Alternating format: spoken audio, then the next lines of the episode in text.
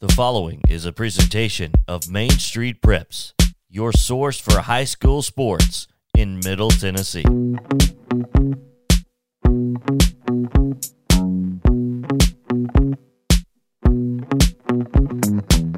This is Coach Speak with Brady and Zach covering Montgomery and Sumner County football. Here are your hosts, Brady McAtamney and Zach Womble. Hey, everybody, and welcome back to week two of Coach Speak. My name is Brady McAtamney. I cover Montgomery County sports here in Montgomery County, Tennessee.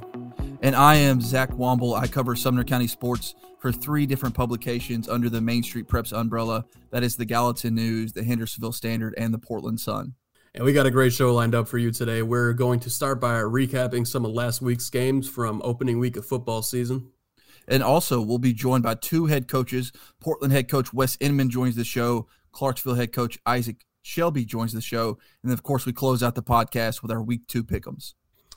And don't, and don't forget, stick around for our debut of our Player of the Week segment. So, looking at uh, August 20th, of course, that was opening week of the 2021 football season. I know I had a good time. Uh, let's look at uh, some of the scores from that day. Um, so, starting off, Kenwood football uh, hosted Hillwood, and I know Kenwood was, was probably going to have a pretty good offense this year, but I didn't know that they were going to come out to the tune of a 65 to seven win over Hillwood. I saw that score and I thought it was a typo immediately. I thought it was a typo. You would think so, but nope, they just absolutely dominated. Um, going down the line, uh, Clarksville Academy had a really good debut week under head coach Scott Murray in his first season, uh, defeating uh, First Assembly Christian 30 to 10. Um, of course, we're going to talk to uh, Isaac Shelby here in a bit, but uh, Clarksville got the win over McGavock, 21 to 6. Um, Northwest had a bit of a rough outing. They faced Stewart County, who is a good football team, uh, but they lost 35 to 0 and Rossview had a low scoring affair, eventually losing to Wilson Central 17 to 3. Um, and unfortunately, Montgomery Central got a COVID win, not the kind of way you want to get the win, um, but they ended up not playing this week. Can I just go ahead and make a public apology to you, Brady, and to the Montgomery County fans? Listen, I I didn't mean to. I unintentionally talked Brady into changing his pick, but he initially initially went with with Wilson Central over Rossview and then saw my pick, talked to me, and I unfortunately plagued his mind and and let uh, led him down the road to picking uh, Rossview. So really, in fact, actually, I should be apologizing to the Wilson Central faithful, not not the Rossview faithful, because uh, Brady would have picked you guys if it wasn't for me. So I, I apologize for that. Yeah, kids, don't give in to peer pressure. Yeah, exactly, exactly right. Yeah, don't li- don't listen to that dummy Zach on on the uh, Coach Speak pod. That's for sure. Yeah, let's uh, let's hear about some of your scores. Yeah, so uh, a, a great week, as you said. I mean, just having high school football back is mm. so mm-hmm. much fun, right, Brady? I mean, I yeah. think we both can agree that there's no better feeling than, than a Friday night. I think when I woke up last week, it was just it was almost like Christmas morning. You know, the air air was fresher, uh, the the sun wasn't so hot. It was just it was just yep. a nice morning. It was a nice feeling to have, to have high school football back. Most importantly, the rain didn't come until later. You're right. That's that's exactly right. The rain the rain held off, so we are grateful for that. Uh, Sumner County scores. Beech hosted Farragut in what was a uh, non-traditional out of conference game. The Bucks actually beat the Admirals twenty to seven. It was seven to nothing with two minutes and forty five seconds in the fourth quarter. Beech's defense scoop and score a 31 yard touchdown uh, touchdown fumble recovery. Then they get a stop, score on offense to make it 20 to 7, make it a little bit more lopsided than it was. But mm-hmm. apparently that was a really good game to be at. Um, Oakland dominated Hendersonville to the tune of 42 to 7. I think we both kind of agreed on that, that yeah. Oakland's just on a different level than everybody else, right? Yeah, that, that's like if you uh, are facing, you know, an NFL team as a, as a college team in a scrimmage almost. And, you know, that's not to take anything away from Hendersonville. Oakland is just, goodness gracious. It's just is what it is at this point. Um, Gallatin struggled on the road, losing to Mount Juliet 34 to 13. I think their offense – just was unable to move the ball. I know Mount Juliet, I think, finished 13 of 15 passing, which, shoo we. I mean, I don't know what those percentages are. I'm not a math guy, but I know it's over 90%. And that's They're that's just pretty high. Yeah, that's not going to get it done if, if you're a defense. And the crazy thing is, the Gallatin defense may be the best unit on their team. But the problem is, Brady, I don't know if they're ever going to get enough rest to be effective. Um, yeah, yeah. You want to you want to keep those guys off the field for you know a little bit of time. Yeah, and you know, unfortunately, they're going to get some rest this week. And you know, I'll hit on this a little bit more in a minute. But Gallatin Blackman for next week has been canceled due to COVID on the Gallatin side. Uh, some you know they'll get some rest this week. Unfortunately, JP2 dominated Hillsboro 49 to 28. That game was 49 to 7 at halftime. Was not Man. close. Uh, Hillsboro ones were obviously better than the JP2 J- junior varsity team, uh, which which is why they have 21 points scored in the second half. JP2 looked phenomenal on offense. Kenny Minchey is apparently the real deal and uh, and has garnered uh, or has earned the uh, preseason accolades that he has received. He has earned the uh, notice that he has gotten from high Division One uh, schools. So excited yeah. to see how Pope plays out this year and, and finishes out the season. Before I hit on my game, Station Camp 14, White House 7. Congratulations to the Bison for snapping their 24 game regular season losing streak. I, of course, picked White House to win last week, so uh, that was my only blemish on, on my pick 'em. Yeah, hey, you uh you, you love to see them breaking that that losing streak, right? I mean, absolutely, that's, that's exciting for the kids. Absolutely, and and and to close it out, the game that I was at, Portland 34, Westmoreland 31 incredible football game. Uh, Port, or excuse me, Westmoreland claws back to tie it at 28 in the final two minutes of the fourth quarter. They're going to get the ball back. They look like they're going to, they have all the momentum in the world to go score and win this game. Unfortunately, Eli Stafford, who had a phenomenal game, had over 100 yards of total offense, two scores for the Eagles, was such a good player on my preseason team. He muffs a punt. Portland recovers, gives them the opportunity to get a quick six yard strike to move up further. Nick Averett, shout out Nick Averett, 35 yard field goal to win it uh, as time expired. Just a really fun game, a really fun atmosphere to be at. Yeah, that's that's a good way to start the season. Um, unfortunate for Westmoreland, but hey, at least at least you got a fun game, right? Exactly, exactly. And if I'm yeah. being selfish, that's all I can ask for, right? Absolutely, and um, of course, I'd be remiss to not mention the game I was at. I was at Northeast High School where they faced West Creek.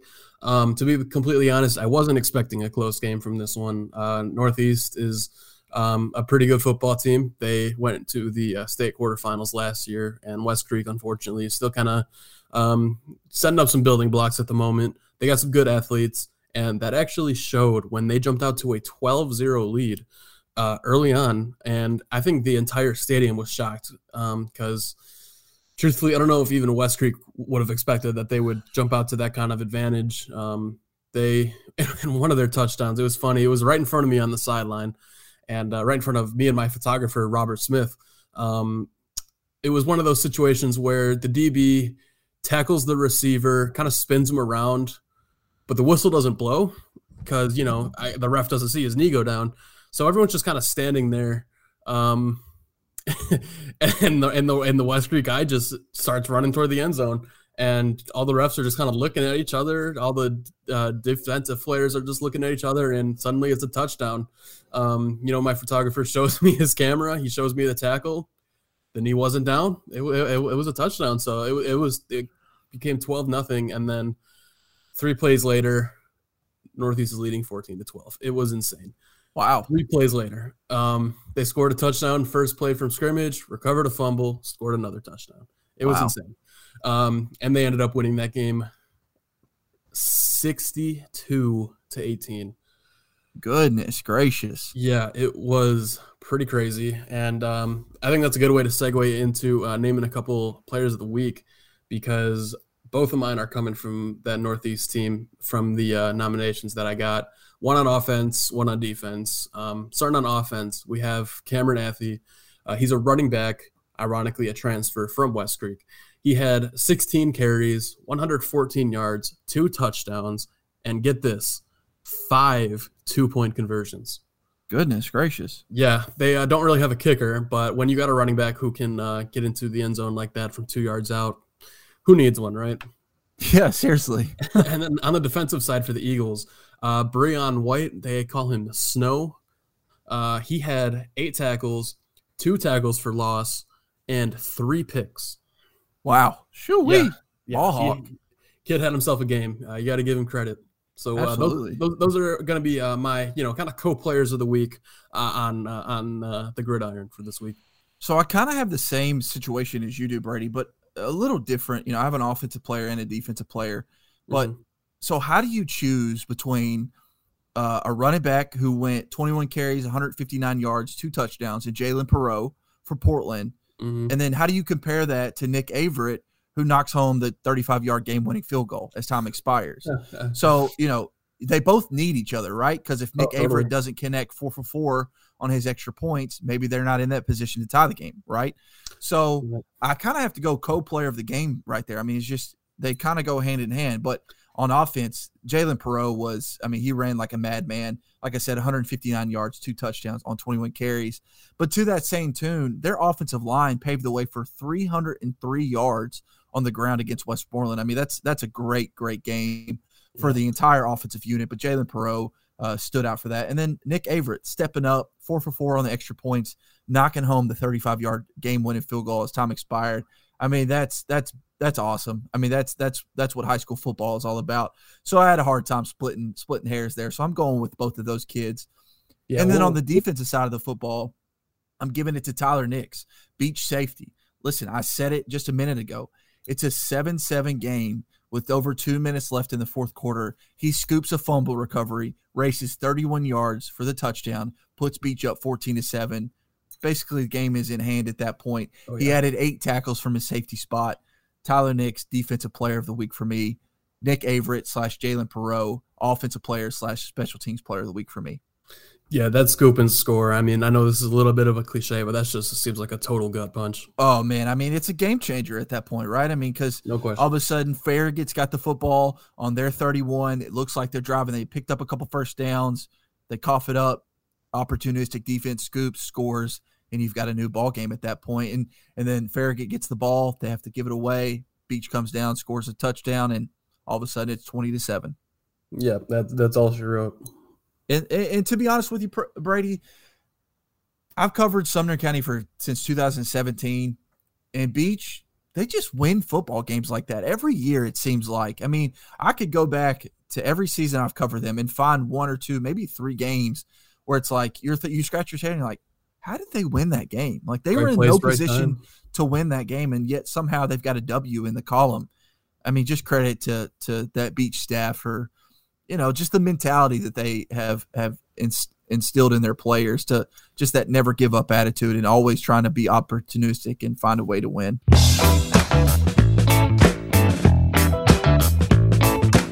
It's time to talk to one of the longest tenured head coaches here in Montgomery County, Isaac Shelby.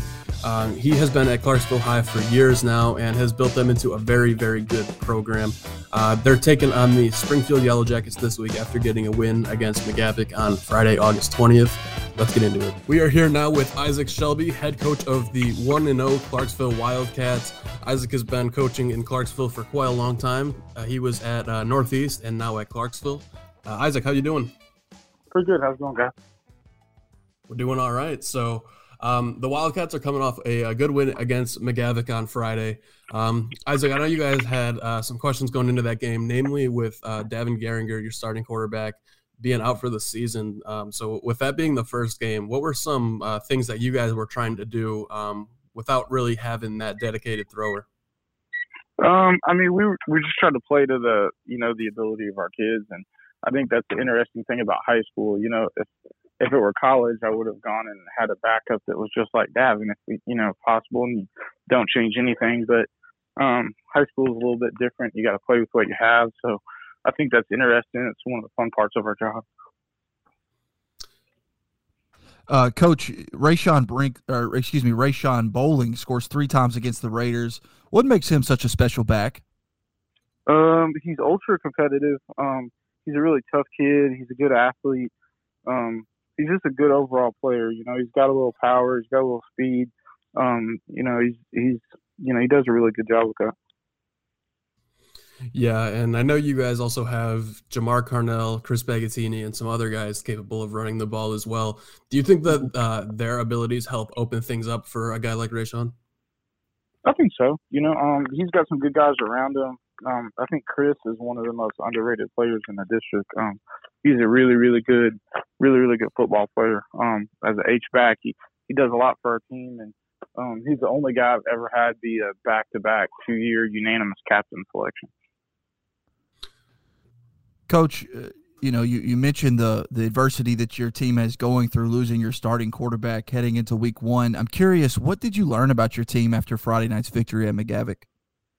Um, McGavock's really talented. Um, you know, it, the you know those the, the new coach there. I don't really know him, but um, you know, we we made our deal with Coach Gore in the off season, but he's uh, you know, he's doing the right thing with the kids. Um, they're playing hard. Um, you know, I thought our tempo got him a little bit in the second half, but um, they're doing a good job. Yeah, and uh, after this McGavock game, you guys are coming up on a pair of rivalry games with uh, mm-hmm. an old rivalry coming up this week against Springfield, and of course, week three uh, hosting Rossview. Um, how much do, uh, does that week win mean heading into a couple games that um, mean this much? Um, I don't. I don't think it really means a lot. To be honest with you, it's probably not the answer you're looking for, but I think every week is its own week. You know, um, I don't mm-hmm. think last week any had any bearing or had any bearing on successes or failures of this week, really. Um, so I just think they're their own deals. You know, um, it's uh, I just don't think I don't think there's a lot of layover in football. I think there's more layover in basketball and baseball when you play like back to back and you're right, you know, you play today and then mm-hmm. turn around and play tomorrow and stuff like that. But, you know, I, I don't think in football it makes a big difference, honestly.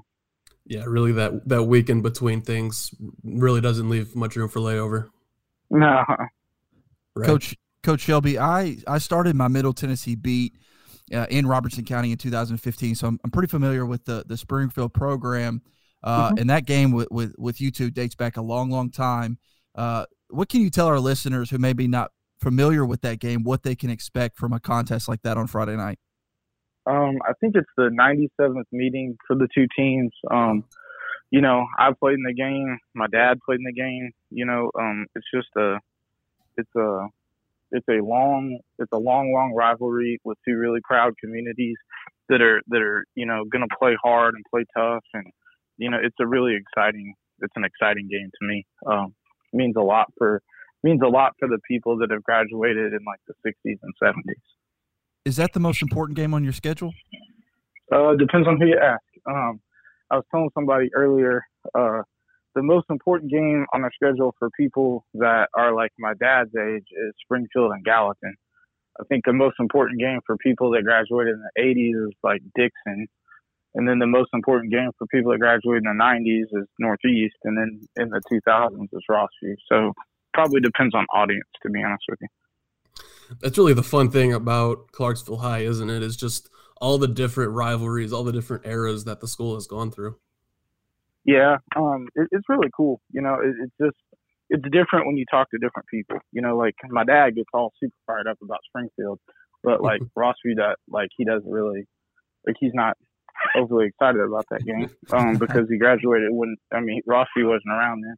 Um, but like when yeah. you talk to Mr. Carney or Mr. Rice or Mr. Stokes or like those people, um, you know, that's the game that they all circle. But when you talk to a different age group of people, um, you know, it's different. Right, absolutely. And then uh, I'm sure you guys have, you know, gotten started looking at Springfield, watching some film from their last game. Um, they had a, a, really good week against Greenbrier uh, mm-hmm. last week. Um, what have you guys seen from them uh, uh on film so far? I think they're really tough. I think Dustin does a really good job with that program and has since he took it over. Um, you, you know, they've got some they've got some incredible players, but I think their culture is really good. I think um, they play hard together, and it'll be a super big challenge for us. Coach, I want to go back to the McGavock game real quick because one thing that stands out is you take a seven to six lead into the break, and then you shut them out in the second half. I'm very curious what the defensive game plan was coming out of the locker room, or what those talks were like with your DC in the locker room?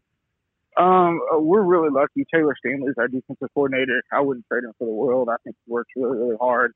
Does a really good job. Um, you know, we had to make sure. You know, McGavock has some really, really incredible skill players, so we had to make sure to keep those guys in check. Um, I think number seven for McGavock. Um, I think he's a college football player. I just don't know. Uh, I don't know where he's going, but he's a big time player. So, you know, we just had to uh, we had to stay in front of those guys and we had to tackle good and the stuff we work on every day. And fundamentally, we were pretty good Friday, but you know, like I said, there's there's no real layover. I don't know what's going to happen this Friday, so um, that's kind of a different deal. Uh, you know, offensively, we moved the ball pretty good. Uh, we fumbled once on the fumbled once on the one, um, stalled out one time in the red zone. Uh, that's kind of our big focus right now is getting better in that situational area. Um, we talked to the kids all. I told them the other day, like, if there were a gold medal for getting to the one, we would probably uh, we'd be the heavy favorite on that. We did it like three times in the jamboree and didn't score from that spot. So um, you know, it's a big challenge for our offensive line and our backs, quarterbacks, and receivers to you know score the football because getting to the one gets you zero points in the game we play. Mm-hmm. Yeah, and uh, do you think that that that that ability to get so deep onto the field, but maybe the the you know having the tough time to actually punch it in. Do you think that that has anything to do with not having you know like a true quarterback? You know, it, it kind of maybe allows the defenses to stack the box a little bit.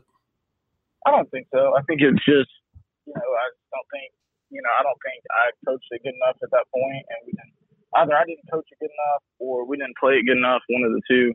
Um, but I don't I don't really think so. I, I think the thing about the quarterback is Davin is super, super experienced to that position. You know, he's been doing it for since, you know, he played game one as a freshman. You know, he's got a bunch of experience, and uh, we're kind of missing that. I mean, we're, you know, Rayshon's got a lot of experience in his own right, but uh, not at that position. So it's just kind of a different animal, but I believe in the kids. I believe in our coaches, and I think we'll get that fixed. Um, I think we'll get that fixed. Right. And then um, one last thing. We got uh, now that you're in 6A, you, you're, you're going to be facing a lot of Sumner County teams. That's uh, and that is Zach's area. So for Sumner County schools that might not be super familiar with Clarksville High, uh, what can you tell them about the program? What they can expect to see from the purple um, and gold? Yeah, I mean it's gone it's gone back and forth honestly recently. I mean when when we've been in six A, like when I was assistant at Clarksville High before, um, we crossed up Beech quite a bit. And when I was at Northeast, we crossed Beech and Henderson and Gallatin in the playoffs. So we've all played or you know, I've coached there before. Uh, it's a really good environment, um, tough brand of football, and you know we're you know we're trying to bring the same uh, you know the same tough brand of football you know back to them, but you know Sumner County is a different animal, and uh, you know they just you know they've got state championship expectations, and and we have to get to that point, and you know that's a that's a tough uphill climb, but you know our goal is to get to, to that to that point that Beech and Hendersonville and Gallatin are at right now. Absolutely. Well, uh, Isaac, uh, thank you so much for joining us today. Uh, I know you have a podcast of your own. If uh, you want to plug that real quick. Um, I'm not really good with technology, so I, I don't really know how to plug that. Um, but uh, we do do a podcast with one of our uh, assistant coaches. He he does some stuff at Austin Peay. Um, name's Ethan Schmidt. Um, you know, we kind of talk each week about the game there. A lot of it's for the parents and you know just kind of see uh, you know, for them to see kind of what's going on a little bit. But uh, it's, it's kind of fun, and, and you know, we just take a little bit of time on Sundays usually to to talk and just you know kind of you know, talk about the week before and what's coming up and what the parents should expect. Awesome. So well, you uh, might have to you might have to plug it for me, Brady, because I don't really know how to do all that stuff. I can do that. It's it's the uh, yeah. Isaac Shelby uh, Coach Show, something called something like that, right? Yeah, it's something like that. I'm not sure. Um, yeah, I just look up look I up uh, Isaac I, Shelby. I, I, just answer the phone on Sunday on it. I think it's on our Twitter or something. If I can, if I can enough. do email, if I can do email, I'm doing good. Anything past email, uh, I kind of struggle with. Hey, no problem, man. We've all we've, we've all got our uh, our struggles, but uh, basically, hey, just look up Isaac Shelby if if you're interested in listening on uh, Spotify, Apple Music. I'm sure it'll come up. There's probably not that many musicians out there with that name, but uh, Isaac, man, thanks again for joining us. Uh, really good to talk hey. to you, and uh, best of luck on Friday. No problem. Thanks for what you guys do for high school football. Up next on Coach Speak, Portland head coach Wes Inman joins the show to talk about the Panthers' upcoming game against the East Hamilton Hurricanes. He, of course, recaps the big week one victory, 31 28 over the Westmoreland Eagles. So let's dive right into it. Portland coming off a huge 31 28 victory over their Sumner County rival, the Westmoreland Eagles. Coach, welcome in. Morning. How are you? I'm doing very good. And I, would imagine you're doing very well, aren't you? I am a little tired. We stayed up at the school till about 2.30 last night. Uh, for folks that know what an intercut copy is with the end zone shot and the the wide angle shot from the stands, we we spliced it together. It ended up being about 170 something plays. So you go 170 times two, uh, times however many times we rewound it and uh, watched it. So we were up there a while. Uh, it was a lot of fun. Um, still like super proud of our kids. Like just the, everything, the way that it went down last night was was just amazing. Yeah, that's the first thing I want to ask you today is why was last night's win so important for your culture? Well, I think every coach will talk about this, and everybody's experienced it at some time in their coaching career. When you get kids who jump out to a lead, but then that lead diminishes, and there's a possibility of losing the game or going into overtime and possibly losing, you you really find out what the kids are made of. Our kids never quit fighting. Conversely, their kids never quit fighting either. Um, you know, so it, it sort of becomes a battle of wills at that point, and then whoever can capitalize and make the play. And we were able to do that when we recovered the fumbled punt. But then the headsiness of our kids to spike that ball and then set up the field goal and and uh, you know sort of ride off into the sunset that is one of the things that we wanted to see is that our kids are not going to be quitters and i hate to use that word because it's so cliche these days but they're not going to stop doing what they believe they need to do to win right up to the last 2.3 seconds of a game and now we know that's a truth about ourselves. That's a truth about ourselves that people cannot take away because we have the evidence to prove it. Now we just have to continue building on it. Yeah, the last 30 seconds that you referenced, uh, the quick pass from from Braden Thornton to Braylon Dowling, the rush up to the line, get the spike in, of course, kick the field goal. I mean, that's very good clock management by your team. There's a lot of professional teams that don't have good clock management. Is that something that you spend a lot of time on in practice? You know, it's something. It, it's I call it an area of refinement for me. Uh, I have good assistant coaches. always say, "Help me on the clock." Uh, everybody has their particular strength. Uh, Grant West and Brody Reeves. Uh, Grant is our outside linebacker, wingback coach, special teams coach, and Brody Reeves is a defensive coordinator. I think they both have a good feel for that, and I think I have a good feel for listening to them because uh, I'll get to watching the the action a lot of times. And uh, sorry, I have people out here yelling now that I stepped outside. Sorry about that. Um, but uh, listening to them, uh, they keep a real close eye on it. We talk about those things in practice every time we do a field goal or a PAT where 10, 9, 8, 7, whatever it is. So we do work on it, but our communication on the sidelines, I think, helps uh, more with that than anything else. Speaking of Coach Reeves and that defensive side of the football, uh, you know they forced three turnovers last night, a huge goal line stand by the by by the defensive unit. What does he bring to that side of the football uh, as a coach? He's got a lot of passion. He's a very intelligent young man. He's got the six years of working at Bethel University. Uh, he's worked with some really good coaches. His preparation is good, and his his eye for detail, very keen eye for detail. So you mentioned that you've been able to watch a little bit of the film. I'm curious to know what your grade would be for your guys. You know, I we were talking about it. I'm going to have to, at worst, say an A minus, and uh, at best probably an A, and I'll tell you why. It all hinged upon the effort that they put forth, and uh, we had pretty consistent holes uh, through most of the night. And uh, you know, even a three-yard gain, three-yard gain is a testament to the linemen getting their job done and a back hitting the hole. Um, with the with the level of grittiness that Westmoreland plays with, and their level of execution, I just you know, I got to give our kids a, a, a pretty high mark after last night. Now, do we need to get better? Of course we do. But all things being relative, I, I think uh, I think they put an A plus effort or an A at least an A effort uh, last night.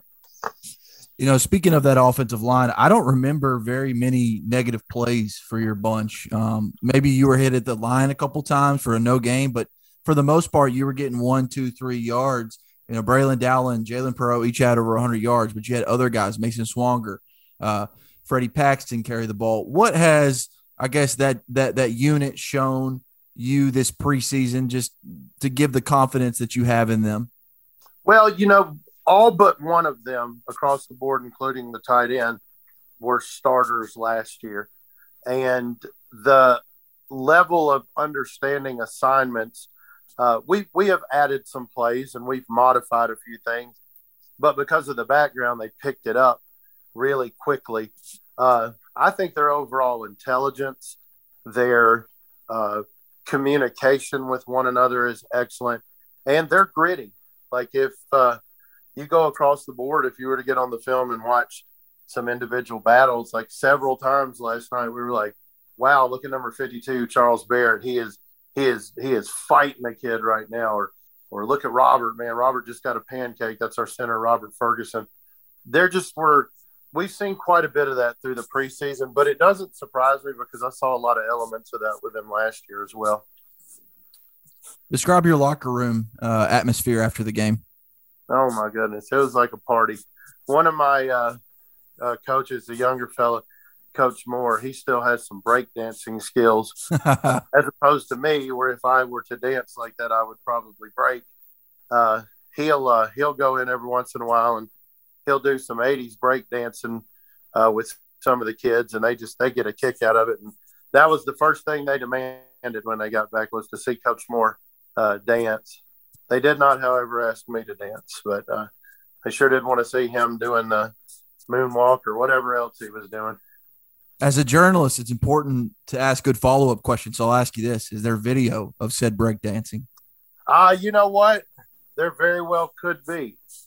I'll well, have to. I'll have to see if one of the kids can can send it to me. We might have to get our hands on. We might have to get our hands on that video. Wes, your your first win last night as the head coach of Portland. What'd you do with that game ball? So it is in my office, and uh, I'm gonna I'm gonna put it up on the little stands that the uh, that they put the footballs on uh, when when you have a game ball situation. Uh, you know, I didn't know they were to do that. Uh, Coach Adams, that used to be on our staff, who's the defensive coordinator at Greenwood, told one of the coaches, he said, uh, "Just go make sure that you give Coach Inman the the game ball. He and I are really good friends. Greenwood actually had a tremendous night last night beating Spring Hill. Um, you know, I wanted to give it to the team, if you ask me, or Nick Averett with the kick that he came through with. But it was a touching moment, and I definitely, definitely am going to hang on to that. You know, Wes, it wasn't just one guy, two guy, three guys last night that made big plays for you. It was everybody on the field. It, it at any given moment, you had big plays made. Uh, obviously, a win always gives your team confidence, but the way that they were able to pull it out, the guys who were able to make the plays, everyone who made the plays, how much extra confidence do you think they gained from a win like that? I, you know, I told them after the game if we would have won by three touchdowns, I don't think that would have meant as much for the continual building of our character and our team character as the way we won last night. With 2.3 seconds, 37 yard field goal, a young man who's in his first year starting as a kicker ends up pegging it, and that gives us the win. I mean, that has to make them feel good to say, hey, we're just going to keep playing. What happened two plays ago is gone. The only thing I have right now is the play in front of me. Coach, before we get you out of here, I've got to ask about East Hamilton. Hurricanes come to town next week. Do you know anything about them? And if you do know some stuff, what can you tell the Panther fans? They are a very good football team. They, I don't recall what the score was, but it was two or, two or three scores, I believe. They beat uh, and I don't know a lot about Ooltewah other than historically they've been a tough team. I know football teams from that area tend to be big, physical, and well coached. Um, I know they can throw the ball well. They spread you out more. It won't look like a a battle of the wing tees this uh, coming week. You're going to see a team that spreads out more, throws well. What I know and what I've seen, pretty darn sound on defense too. So uh, I just, you know, I think uh, if if we're going to get a win, we're going to have to earn it. But conversely, uh, if they're going to come in and get a win, they're going to have to earn it too. So I would expect to see two teams fighting their hearts out, playing good, sound, fundamental football, and we'll see what the uh, the final brings. You mentioned the fact that they like to spread you out. Is that a concern at all for you? Seeing as you know, you obviously run the wing tee. Westmoreland ran the wing tee last night, so maybe you don't get to see this the spread offense as much. Yeah, and you know, we made a point uh, with some of the teams that we played in preseason. Uh, Cookeville, uh, even though Greenwood is a is a base wing tee, they tend to spread you out. Uh, they go trips a lot, and then uh, Stone Memorial spread you out. So we made sure to show our kids that, and we did fairly well in the passing league scrimmages that we went to. So we're hoping that we can contain that, limit their passes, keep passes in front of us, and rally, and uh, you know trust that we'll have. We we always attempt to have the the fewer mistakes, have the higher percentage of successful plays, knowing that a kid at any given time could drop a ball, fumble a ball, you know, throw an interception, and uh, we'll just keep swarming, keep rallying, and keep doing what it is that that we do.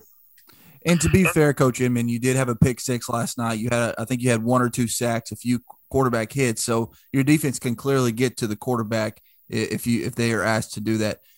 Coach Inman, I really, I really thank you for joining me today. Congratulations on your big win last night, your first win as Portland head coach. I'm sure there's going to be more to come, and we'll catch up down the road. Yes, sir. Thank you very much.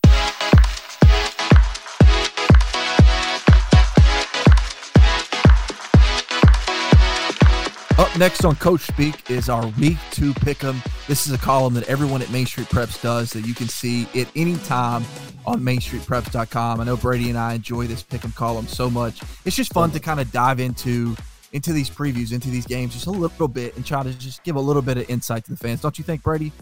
It's so much fun, man. I mean, it it, it gives you a chance to sit here and, and play expert almost. And uh, yeah, I don't know exactly. about you, but I sure feel like an expert last week after I went five and one in my county picks. You know what? I listen, I hardly ever feel like an expert, but I was also the same way, five and one. When Brady, or excuse me, when Russell told me we went, I went six and four in the mid-state pick 'em. I thought that's not a real expert, but we're only sticking to Sumner County for this podcast, so don't worry about the mid-state pickums. Uh, but for but for this week, listen, I'm gonna I'm gonna start it off with Beech. Like I said, I, I will just go in alphabetical order.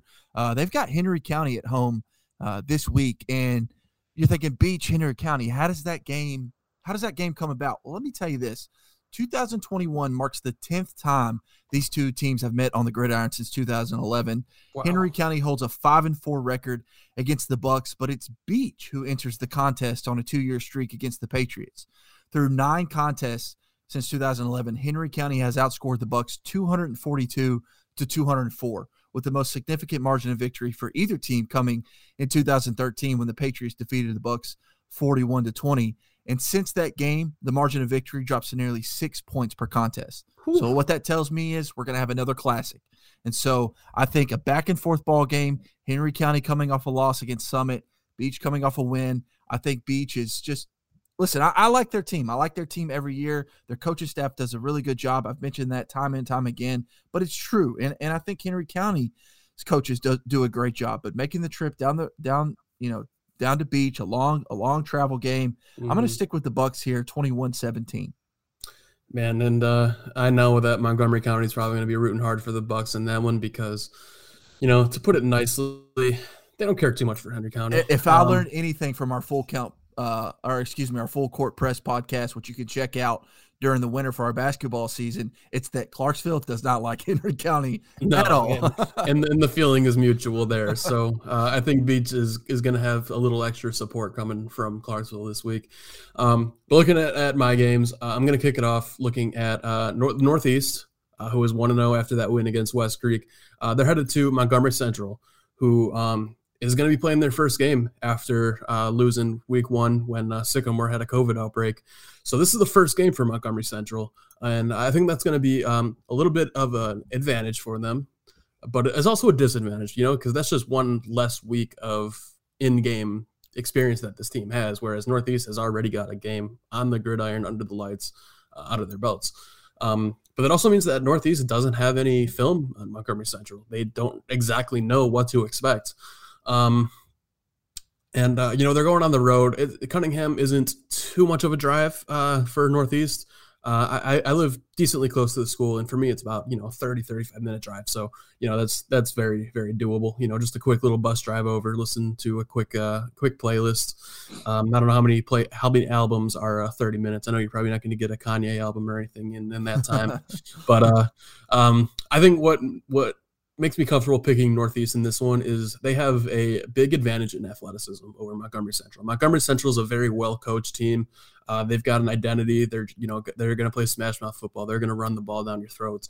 Um, but Northeast just has some incredible athletes, and I don't think Montgomery Central is going to be able to keep up with them too much.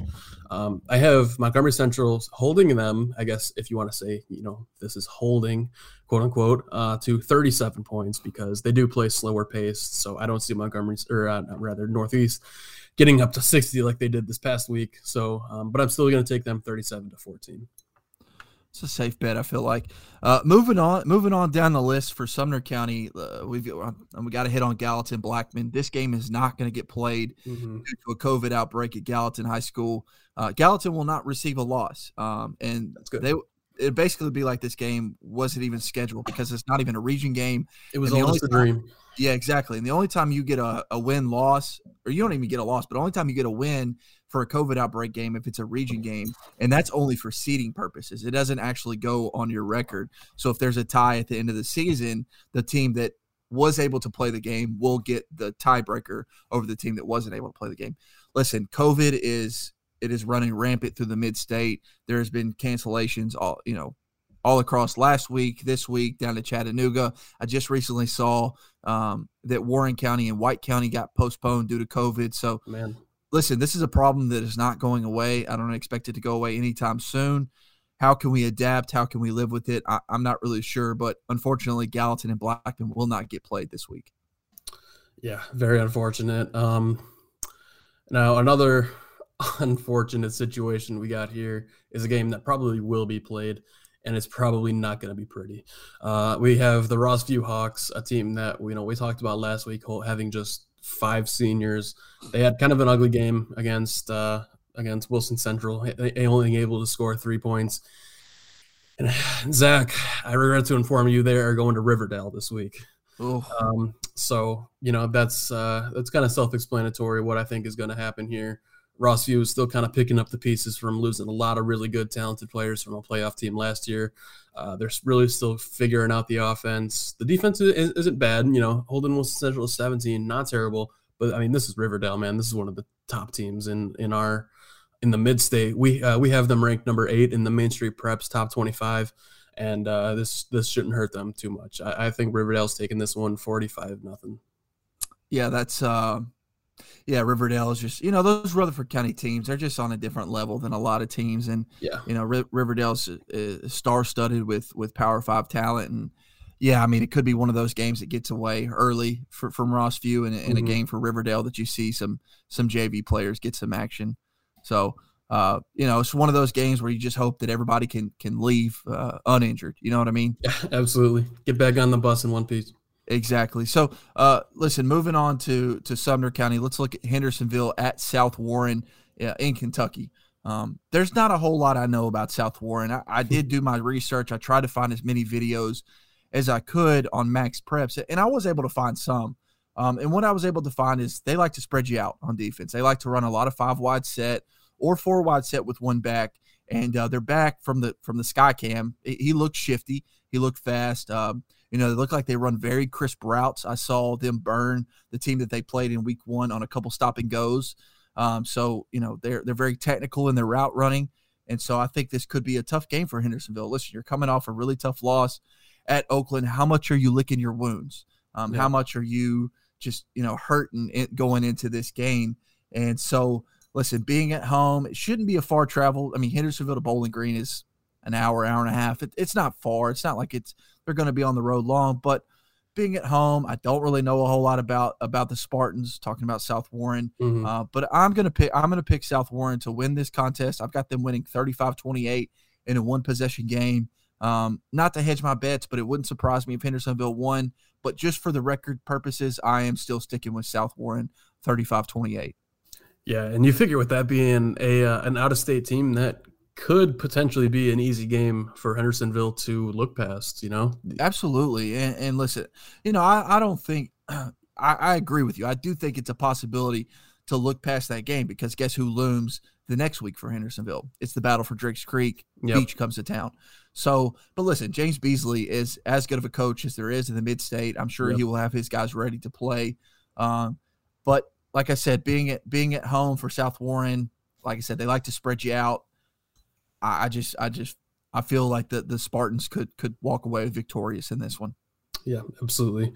Um, so looking at my next game, we have um, a battle between two teams who kind of had ugly week ones. Uh, West Creek is visiting Northwest, and uh, they both had um, double-digit losses, running clock losses.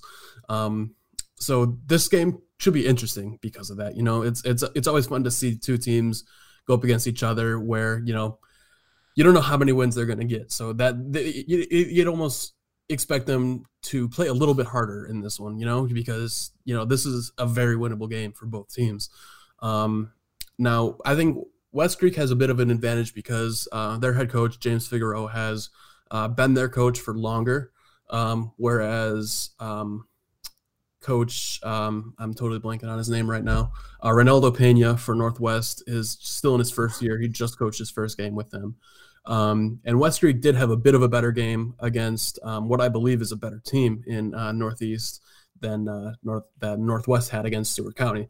Um, so for that reason, I am leaning West Creek. They've got some very good athletes. They made some really good plays. Their quarterback Caden Pace made some great throws to Quentin Wagner, six-two wide receiver who can go up and get it, and uh, Caven Roberson, another wide receiver who real shifty, real speedy. He can get down the field.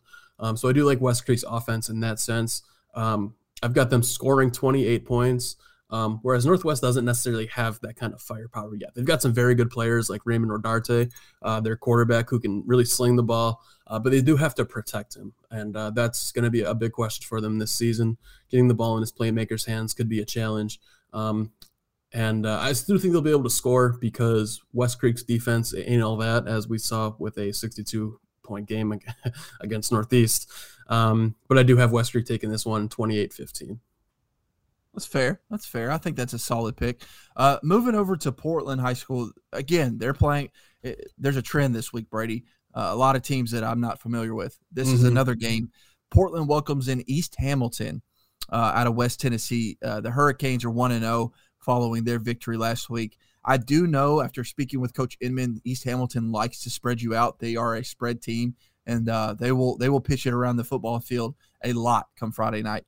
Um, other than that, I'm not very familiar with them. Uh, but what I am familiar with is Portland, and I know Portland.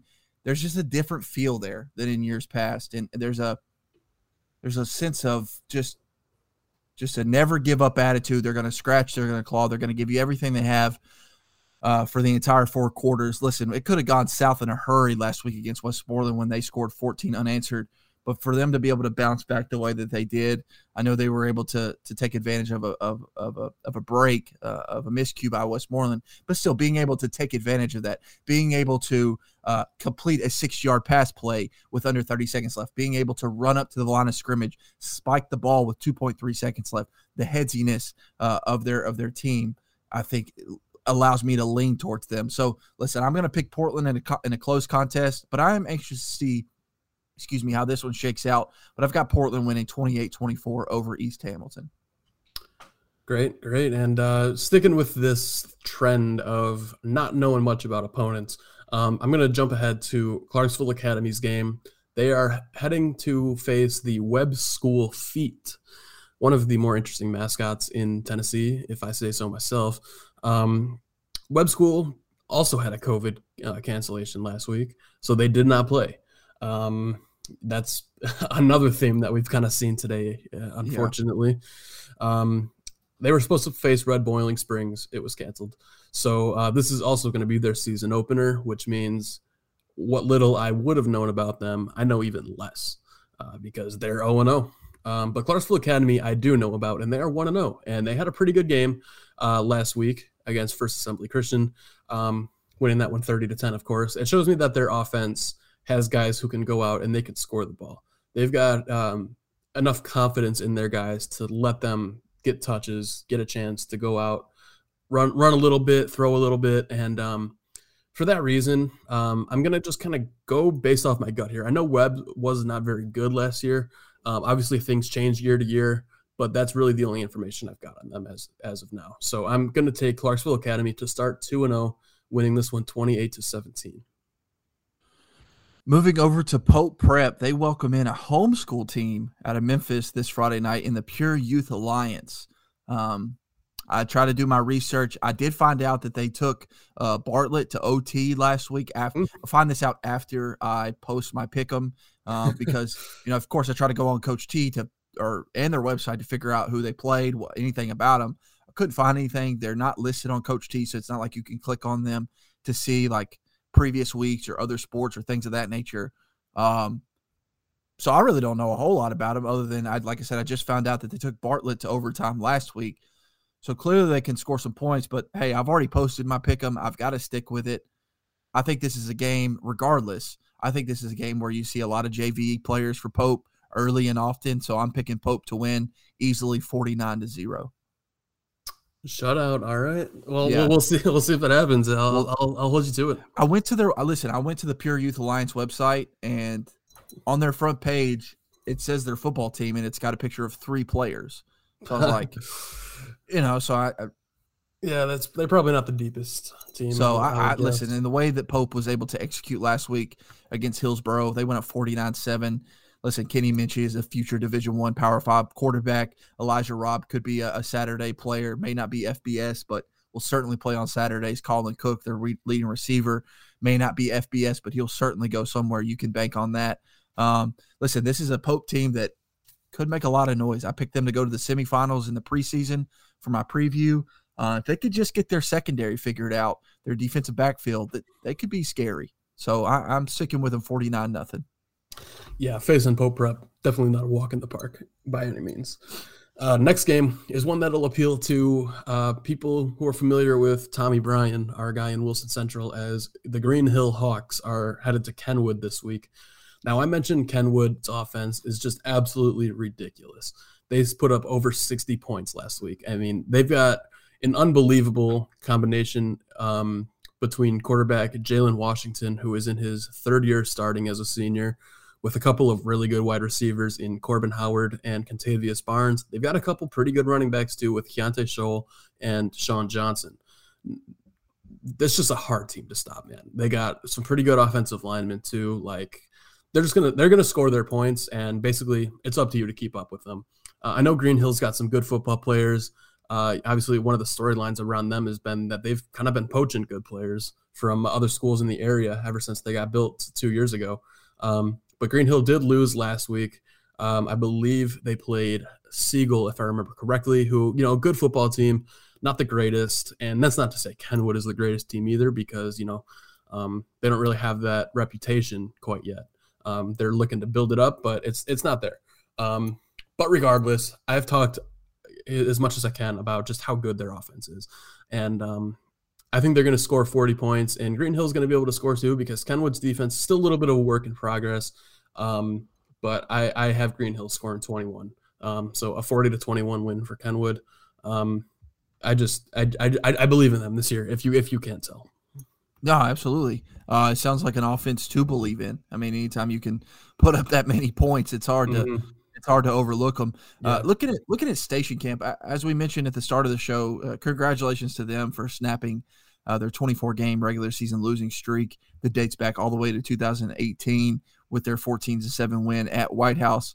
Um, they they're welcoming in Hillsboro this week, and man, they're going to get a pissed off Hillsboro team. I mean, we just mentioned how they got completely dominated at Pope Prep. So you know that Brent Alexander's crew is going to get the absolute best from an Anthony Brown led Hillsboro team. Um, before the season started, I marked this as a loss for the Bison. And Hillsboro coming off of last week doesn't do much to change that for me in favor of Station Camp. I've said it many times, Brady. I think Station Camp is a much improved football team. They showed that last week by getting a win. I think they're actually going to make the playoffs this year. Said that in my preseason team preview of them. Uh, but I think Friday's contest is going to be proved to be too difficult. While I do think Station Camp will have some success on offense, look for Hillsboro to win 24 to 14. Yeah, it's never a good time when you're uh, facing a team who uh, was, uh, you know, again, kind of a cliche, um, but they they kind of were a, a, bear that got poked. You Absolutely. know, they're gonna they're they're not gonna be very happy this week. They're gonna be coming out ready to uh, sink their teeth into some meat. Um, but my final game, uh, we talked to head coach Isaac Shelby already. This is going to be Springfield at Clarksville. Both teams are one 0 coming off some pretty good wins this week.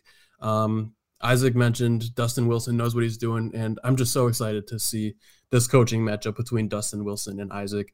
Uh, these are two just really good coaches, two of the better coaches you're going to get in the mid state.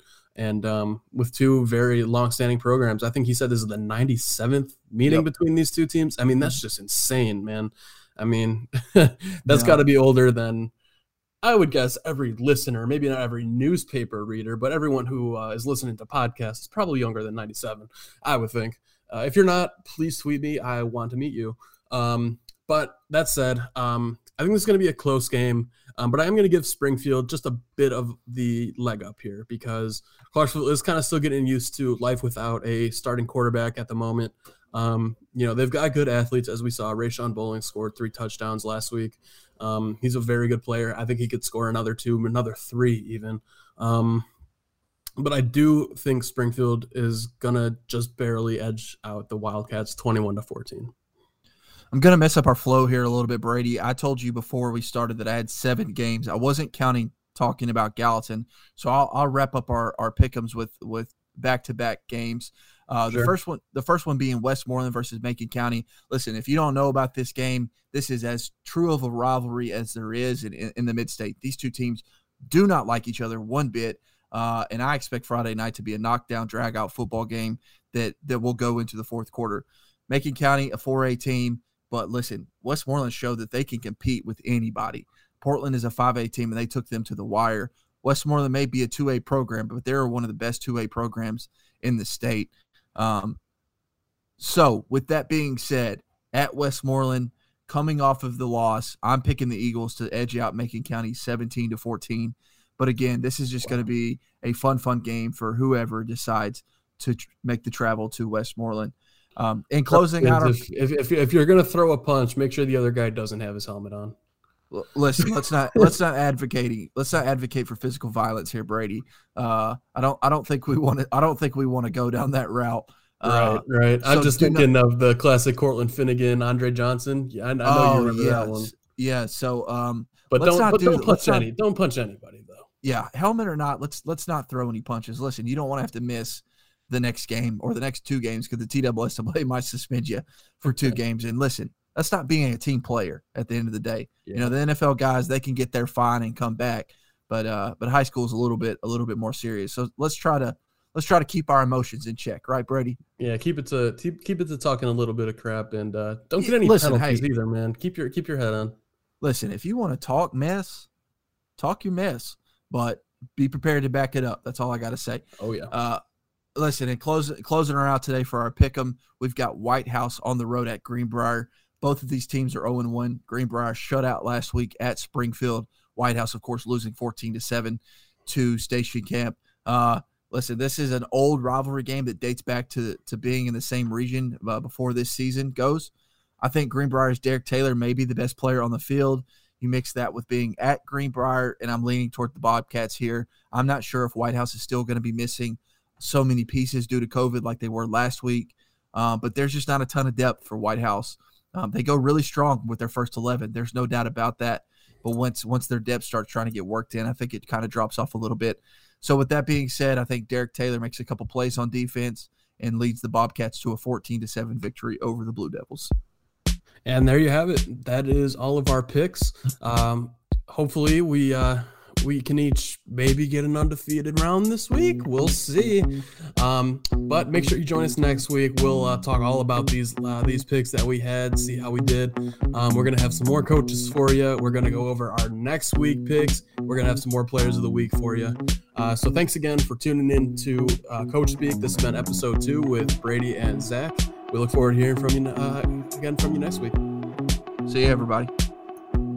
You've been listening to Coach Speak with Brady and Zach, the latest in high school football from Montgomery and Sumner counties. For more on high school sports in Middle Tennessee, visit MainStreetPreps.com.